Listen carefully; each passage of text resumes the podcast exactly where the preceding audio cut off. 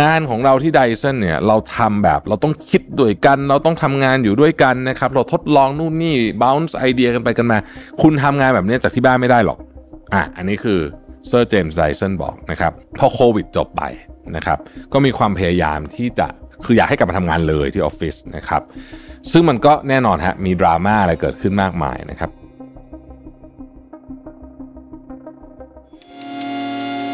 มิชชั่นทุ the Moon Podcast Continue with your mission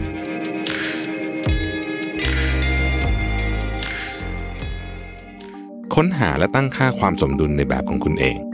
ด้วย Mission to the Moon Balance Planner 2024 Find Your Harmony สั่งซื้อได้แล้ววันนี้ที่ Line Official Account at Mission to the Moon สวัสดีครับ ยินดีต้อนรับเข้าสู่ Mission to the Moon นะครับ คุณอยู่กับโรเบิร์ตฮานุสาหะครับ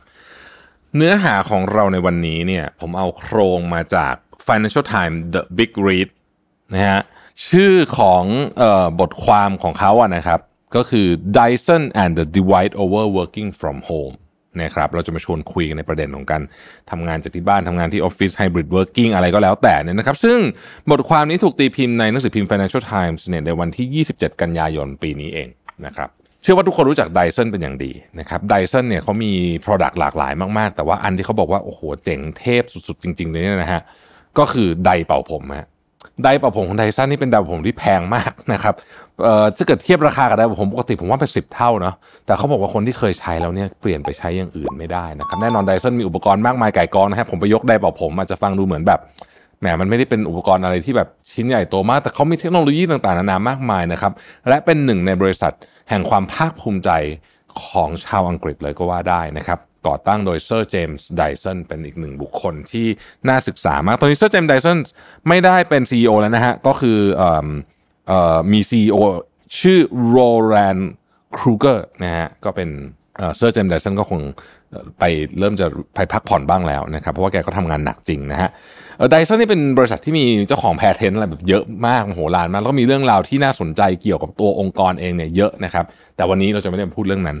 คือไดสันเนี่ยนะครับณขณะนี้เนี่ยที่มามาอยู่ใน Financial Times อันนี้เนี่ยนะครับ มันมีประเด็นที่เขาถกเถียงกันในเรื่องการจะมาออฟฟิศมากี่วันต้องมาไหมอะไรยังไงพวกนี้เนี่ยนะฮะซึ่งกรณีของไดสันเนี่ยมันน่าสนใจฮะเพราะว่า ไดสันเองเนี่ยเอาเอาตอนโควิดก่อนนะ ช่วงโควิดเนี่ยนะครับเขาก็มีพนักงานมาออฟฟิศนะครับ เพราะว่ามันมีความจำเป็นจะต้องเข้ามาในบางแผนกเนี่ยนะฮะแต่เขาก็จะมีทีม A ทีม B อะไรเหมือนคล้ายๆโรงงานอะใครนึกภาพโรงงานออกตอนนั้นอะโรงงาน work from home ไม่ได้ถูกไหมก็จะต้องมาบ้าง แต่มันก็จะมีแผนกที่ทำงานอยู่บ้านบ้างอะไรก็ว่ากันไปนะครับ ทีนี้ไดสันเองเนี่ยเอาจริงๆแล้วเนี่ยช่วงที่ที่มาทำช่วงที่เป็นโควิดเนี่ยนะครับ มันก็ผ่านไปได้แบบมีความทุลักทุเลประมาณหนึ่งแต่ก็โอเคก็ผ่านไปได้นะครับ อย่างไรก็ดีตอนนี้เนี่ยนะครับบริษัทไดสันเนี่ยเขามีความพยายามที่จะเอาทุกคนน่ะกลับมาทำงานที่ออฟฟิศทีนี้ก็แน่นอนแหละครับ มันก็จะต้องมีแรงต้านนะครับ เอาเหตุผลของฝั่งไดสันก่อนไดสันเนี่ยเขาบอกว่าตั้งแต่หลักการของผู้ก่อตั้งก็คือเซอร์เจมส์ไดสันเนี่ยนะฮะ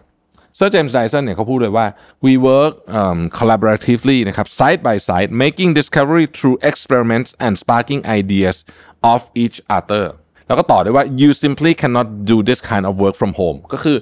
งานของเราที่ Dyson เนี่ยเราทำแบบเราต้องคิดด้วยกัน เราต้องทำงานอยู่ด้วยกันนะครับ เราทดลองนู่นนี่ bounce ไอเดียกันไปกันมา คุณทำงานแบบนี้จากที่บ้านไม่ได้หรอก อะ อันนี้คือเซอร์ James Dyson บอกนะครับเอ่อซึ่งหลักการนี้เนี่ยนะครับผู้บริหารรุ่นหลังๆ ก็แน่นอนฮะก็จะต้องพยายามนำมันมาปรับใช้ แต่ว่าพอโควิดจบไปนะครับ ก็มีความพยายามที่จะคืออยากให้กลับมาทำงานเลยที่ออฟฟิศนะครับ ซึ่งมันก็แน่นอนฮะมีดราม่าอะไรเกิดขึ้นมากมายนะครับทีนี้ก่อนเราจะไปพูดถึงเรื่องของ Dyson โดยเฉพาะเนี่ยเราก็ต้องบอกว่าปัจจุบันนี้บริษัทเนี่ยก็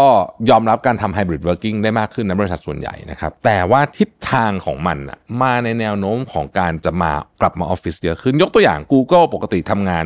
ที่ออฟฟิศ3วันนะครับแต่ว่า Google เนี่ยนะฮะเพิ่งจะมีแผนออกมาบอกว่าเฮ้ยการ attendance คือการนับจำนวนการเข้ามาเนี่ย อาจจะเป็นส่วนหนึ่งในการใช้ทำ performance review นะครับพอเป็นแบบนี้ปุ๊บเนี่ยแน่นอนฮะมันก็จะต้องเกิดข้อถกเถียงมากมายกันเกิดขึ้นนะครับ ฝั่งของพนักงานเองก็รู้สึกว่าเฮ้ยคืออยู่บ้านมานานอะ ก็พอต้องกลับมาทำงานก็รู้สึกไม่ไม่ค่อยสบายใจ ไม่ค่อยพอใจมีความไม่สะดวกสบายเยอะนะครับตัวแมเนเจอร์เองหลายคนรู้สึกบอกว่าโอ้โหตอนนี้เนี่ยมันเหมือนกับเช็คชื่อโรงเรียนไฮสคูลเลยคือเหมือนตัวเขาเนี่ยเป็นครูปกครองต้องเช็คชื่ออะไรแบบนี้นะครับแต่ฝั่งของไดสันเองเนี่ยนะครับ เขาก็พูดแบบนี้บอกว่าเฮ้ยจริง ๆ เนี่ย ถ้าเรามาดูจริง ๆ เนี่ยนะ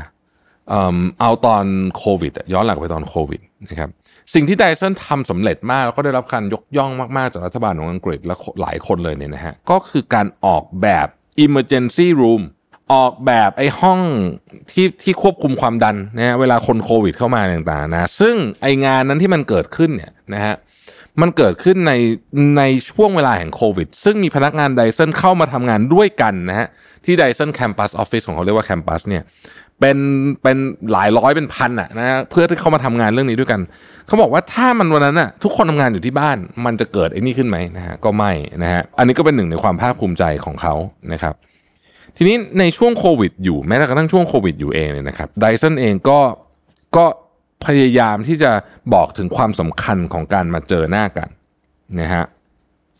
แต่พอโควิดจบแล้วเนี่ยนะครับบริษัทบอกว่าเฮ้ยคุณต้องกลับเข้ามาทำงานที่ออฟฟิศแล้วนอกจากมีข้อตกลงพิเศษนะครับซึ่งพนักงานก็มีความไม่พอใจประมาณหนึ่งแหละก็เข้าใจได้นะครับเอ่อมี HR คนหนึ่งของไดสันที่ที่ลาออกไปแล้วเนี่ยเขาบอกว่าเฮ้ยมันมันมี pressure จากผู้บริหารมาถึง HR จริง ๆ ว่า ถ้าเกิดว่าคนไม่กลับมาเนี่ยนะจะต้องมีการลงโทษเชิงวินัยอะไรประมาณนี้นะครับ ทีนี้มันก็มีคนลาออกแหละ เพราะว่าเพราะว่ารู้สึกว่าแบบมันมันเข้มงวดเกินไปอะไรเงี้ยการกลับมาทำงานทุกวันมันมันเวอร์เกินไปนะครับ อย่างไรก็ดีเนี่ยนะครับเขาบอกว่าเรื่องนี้เนี่ยนะฮะในมุมมองของพนักงานเนี่ยเขาบอกว่ามันเป็นเหมือนการสร้าง culture ของความกลัว นโยบายนี้ทำให้คนเครียดนะครับทำให้คนเนี่ยรู้สึก กดดันมากขึ้นทำให้คนรู้สึกมีสุขภาพจิตที่แย่ลงนะครับมีพนักงานโดยเฉพาะพนักงานเด็ก ๆ หลายคนเนี่ยบอกว่านโยบายอันนี้เนี่ยหลายครั้งเนี่ยเขารู้สึกแบบถึงขั้นเป็นแพนิคแอ t แทกเลยนะเราก็ต้องไปร้องไห้ในห้องน้ำถึงจะกลับมาทำงานไหวอะไรแบบนี้นะครับ หัวหน้าที่เป็นระดับ manager นะก็รู้สึกว่าอืมอาจจะไม่ต้องขนาดนี้ก็ได้มั้งนะครับ แล้วก็ข้อตกลงที่เคยตกลงกันไว้ที่เป็นพวก flexible เนี่ยถ้าไม่ได้มีคนที่เหมือนกับเซ็นสัญญาไว้จริง ๆ เป็นตัวลายลักษณ์อักษรเนี่ยไอ้ข้อตกลงพวกนั้นเนี่ยก็ถูกยกเลิกไปเกือบทั้งหมดเลยนะครับอย่างไรในฝั่ง Dyson เองก็บอกว่า เฮ้ยมันก็ไม่ขนาดนั้น เราก็ดูกันเป็นกรณีกรณีไปได้นะครับ แต่ว่าผู้ผู้จัดการก็บอกว่า โอ้โห แต่ไอ้ขอเนี่ยมันยากมากจริง ๆนะครับ ทีนี้ คำถามที่น่าสนใจก็คือว่าแล้วมัน affect performance จริง ๆ หรือเปล่านะครับทางฝั่งของ Dyson นี่ก็บอกเลยว่า การกลับมาทำงานด้วยกันเนี่ยมันเพิ่มประสิทธิภาพในการทำงานจริง นะครับ performance ของธุรกิจเนี่ยเพิ่มขึ้นจริงนะครับ productivity เนี่ยเพิ่มขึ้นจริง innovation เพิ่มขึ้นจริง การทำงานหลายอย่างของ Dyson เนี่ยไม่สามารถไปนั่งทำกันอยู่ที่บ้านได้ มันต้องมาเจอกันคุยกันวาดกระดานเขียนโพสต์อิทจับของอะไรแบบนี้เป็นต้นนะครับ มันไม่สามารถที่จะไปนั่งทำทำแยกๆกันได้นะครับ Mark Taylor ซึ่งเป็น Chief Research Officer ของ Dyson เนี่ยบอกว่าเฮ้ย you cannot sit in front of computer and do this stuff this stuff ของเขาเนี่ยหมายถึงการคิดออกแบบนู่นนี่ต่างๆนานาคุยกันเรื่อง marketing campaign อะไรแบบเนี้ยนะครับอย่างไรก็ดีเนี่ยไดสันเขาก็พยายามนะ เช่นแบบอ่ามีอาหารให้กินฟรีอะไรเงี้ยเพื่อเป็นการจูงใจนะครับ มาดู turnover rate ข้อมูลจากไดสันนะบอกว่า turnover rate ของเขาเนี่ยนะฮะอยู่ที่ 26.8%ซึ่งเขาบอกว่าเนื่องจากมันเป็นช่วงโควิด rate นี้ก็ไม่ได้ไม่ได้สูงอะไรเทียบกับ คู่แข่งใน industry นะครับแล้วก็เขาก็ยังยืนยันว่าทำงานของเขาเนี่ยมันต้องทำที่ออฟฟิศนะครับ ปัจจุบันนี้นะครับก็ยังยังเป็นเรื่องยังเป็นเรื่องเป็นราวอยู่ เพราะว่านี่ก็เพิ่งไม่กี่วันไอ้ไอ้เนี่ยที่ที่ลงมานะครับโอเคอะทีนี้ผมอยากจะชวนคุยละเคสที่เป็นเคสเดียวนะครับแต่ไอ้เทรนด์ในการที่องค์กรต่างๆโดยเฉพาะบริษัทขนาดใหญ่เนี่ยนะเรียกคนกลับมาทำงานที่ออฟฟิศเนี่ยเทรนด์นี้เราเริ่มเห็นจริงคำถามที่หนึ่งอยากรู้ครับว่าตอนนี้ ที่ออฟฟิศท่านเนี่ยยังเป็นยังไงบ้าง hybrid working อยู่หรือเปล่าหรืออะไรยังไง ถ้าไฮบริดเนี่ยมันเป็นขนาดไหน แล้วคุณคิดว่า performance มันดีขึ้นจริงไหมเวลามาออฟฟิศในงานของคุณนะครับอยากอยากรู้ในมุมมองของพนักงาน 2. ถ้าเกิดว่าเราสวิชมุมมองของเราเป็นเจ้าของกิจการหรือผู้ประกอบการบ้างเนี่ย เราจะอยากให้มันเป็นยังไง เออ อันนี้อยากอยากอยากให้มาช่วยช่วยคอมเมนต์กันนะครับ โดยส่วนตัวเนี่ยผมคิดว่า hybrid working เป็นคำตอบที่ค่อนข้างดีในยุคปัจจุบันนี้ เพราะ 1. เราแก้ปัญหาหลายอย่างในช่วงโควิด ในการทำงานจากระยะไกลไปแล้วนะครับ แต่มันก็แก้ไม่ได้ทั้งหมด เพราะฉะนั้นเนี่ยมันก็เลยต้องเป็นกึ่งกึ่งอย่างไรก็ดีเนี่ยมันต้องดูประเภทงานด้วย งานที่ต้องมาคุยโยนไอเดียกันเนี่ย ผมอันนี้ผมผมกล้าพูดเลยว่าเจอหน้ากันคุยดีกว่าเยอะคุยดีกว่าคุยในซูมเยอะมากๆ ถ้าเป็นงานประเภทต้องคุยไอเดียกันเช่นเฮ้ยเอ่อแคมเปญนี้เราจะออกแบบยังไงดีนะคอนเทนต์ประเภทนี้รายการใหม่เนี่ยเราจะทำยังไงดีให้มันมีโครงสร้างยังไงเนี่ย เจอหน้ากันเร็วกว่าเยอะได้ประสิทธิภาพมากกว่าเยอะมากๆ อันนี้ผมยืนยันจากใจจริง ถ้าใครคิดว่าไม่เห็นด้วยบอกได้นะครับ ลองลองมาคุยกันดู ในขณะเดียวกันงานบางประเภทนะครับ ก็อาจจะทำคนเดียวได้ เช่น สมมุติว่า อ่าน report ทำ dashboard อะไรเงี้ยโอเคก็คงทำคนเดียวได้ ผมก็เลยคิดว่างานของคนส่วนใหญ่เนี่ยมันน่าจะเป็น hybrid hybrid ขนาดไหนมันขึ้นอยู่กับแต่ละองค์กรนะว่าจะไฮบริดขนาดไหน อีกเรื่องหนึงที่สำคัญมากเลยนะ มันเป็นเรื่องของ culture การมาเจอหน้ากันมนุษย์เราอะครับ มันไม่สามารถอยู่แมะอยู่แยกตัวอยู่คนเดียวได้เสมอฉันใดฉันนั้นเนี่ยการมาเจอหน้ากันในออฟฟิศมันคือการสร้าง culture แบบหนึ่งนะในความคิดเห็นของผม นะครับดังนั้นเลยอยากขอคอมเมนต์หน่อยในมุมมอง ถ้าเกิดมองจากมุมของพนักงานคิดว่ายังไง ถ้าแล้วแล้วถ้าตัวคุณเป็นเจ้าของกิจการล่ะ มุมมองนี้ยังคงเหมือนเดิมหรือแตกต่างกันยังไงเราลองมา discuss กันได้นะครับ เพราะว่าประเด็นนี้เดี๋ยวกำลังจะเป็นประเด็นใหญ่ผมบอกเลย เพราะว่าตอนนี้หลายบริษัทค่อยๆ เปลี่ยนนโยบายให้คนกลับมาทำงานที่ออฟฟิศมากขึ้นนะครับ และแน่นอนฮะก็มีแรงต้าน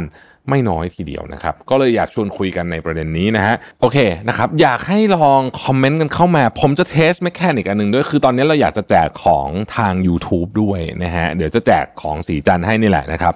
ให้ท่านที่ฟังทาง YouTube นะฮะคือต้องต้องคือช่องทางอื่นยากจริงต้องขอไปเอาขอลอง YouTube ก่อนนะครับ ก็ เพียงกดไลค์คลิปนะฮะแล้วก็คอมเมนต์เข้ามาเมื่อกี้คอมเมนต์เรื่องนี้ไอ้ที่ผมถามไปว่าเออ work from home เป็นยังไง ถ้าเกิดมุมมองของเราเป็นพนักงานกับมุมมอง ถ้าเราเป็นเจ้าของกิจการเป็นยังไงนะครับ อย่าลืมติดแฮชแท็ก MTTM นะฮะคือ Mission to the Moon นะฮะแต่ว่าเราตัวย่อให้ MTTM นะครับ แล้วเดี๋ยวสมมูลแอดมินเราจะเลือก 5 รางวัลแล้วประกาศผลในสัปดาห์หน้าทาง YouTube Community นะฮะว่าจะเลือกใครนะครับที่ จะได้รางวัลไปนะฮะห้ารางวัล เดี๋ยวจะเตรียมของเจ๋งๆ ไว้แจกนะครับ จะเทสแมคานิกกันหน่อยนะครับ ขอบคุณที่ติดตาม Mission to the Moon นะฮะ แล้วเราพบกันใหม่พรุ่งนี้ สวัสดีครับ Mission to the Moon Podcast Continue with your mission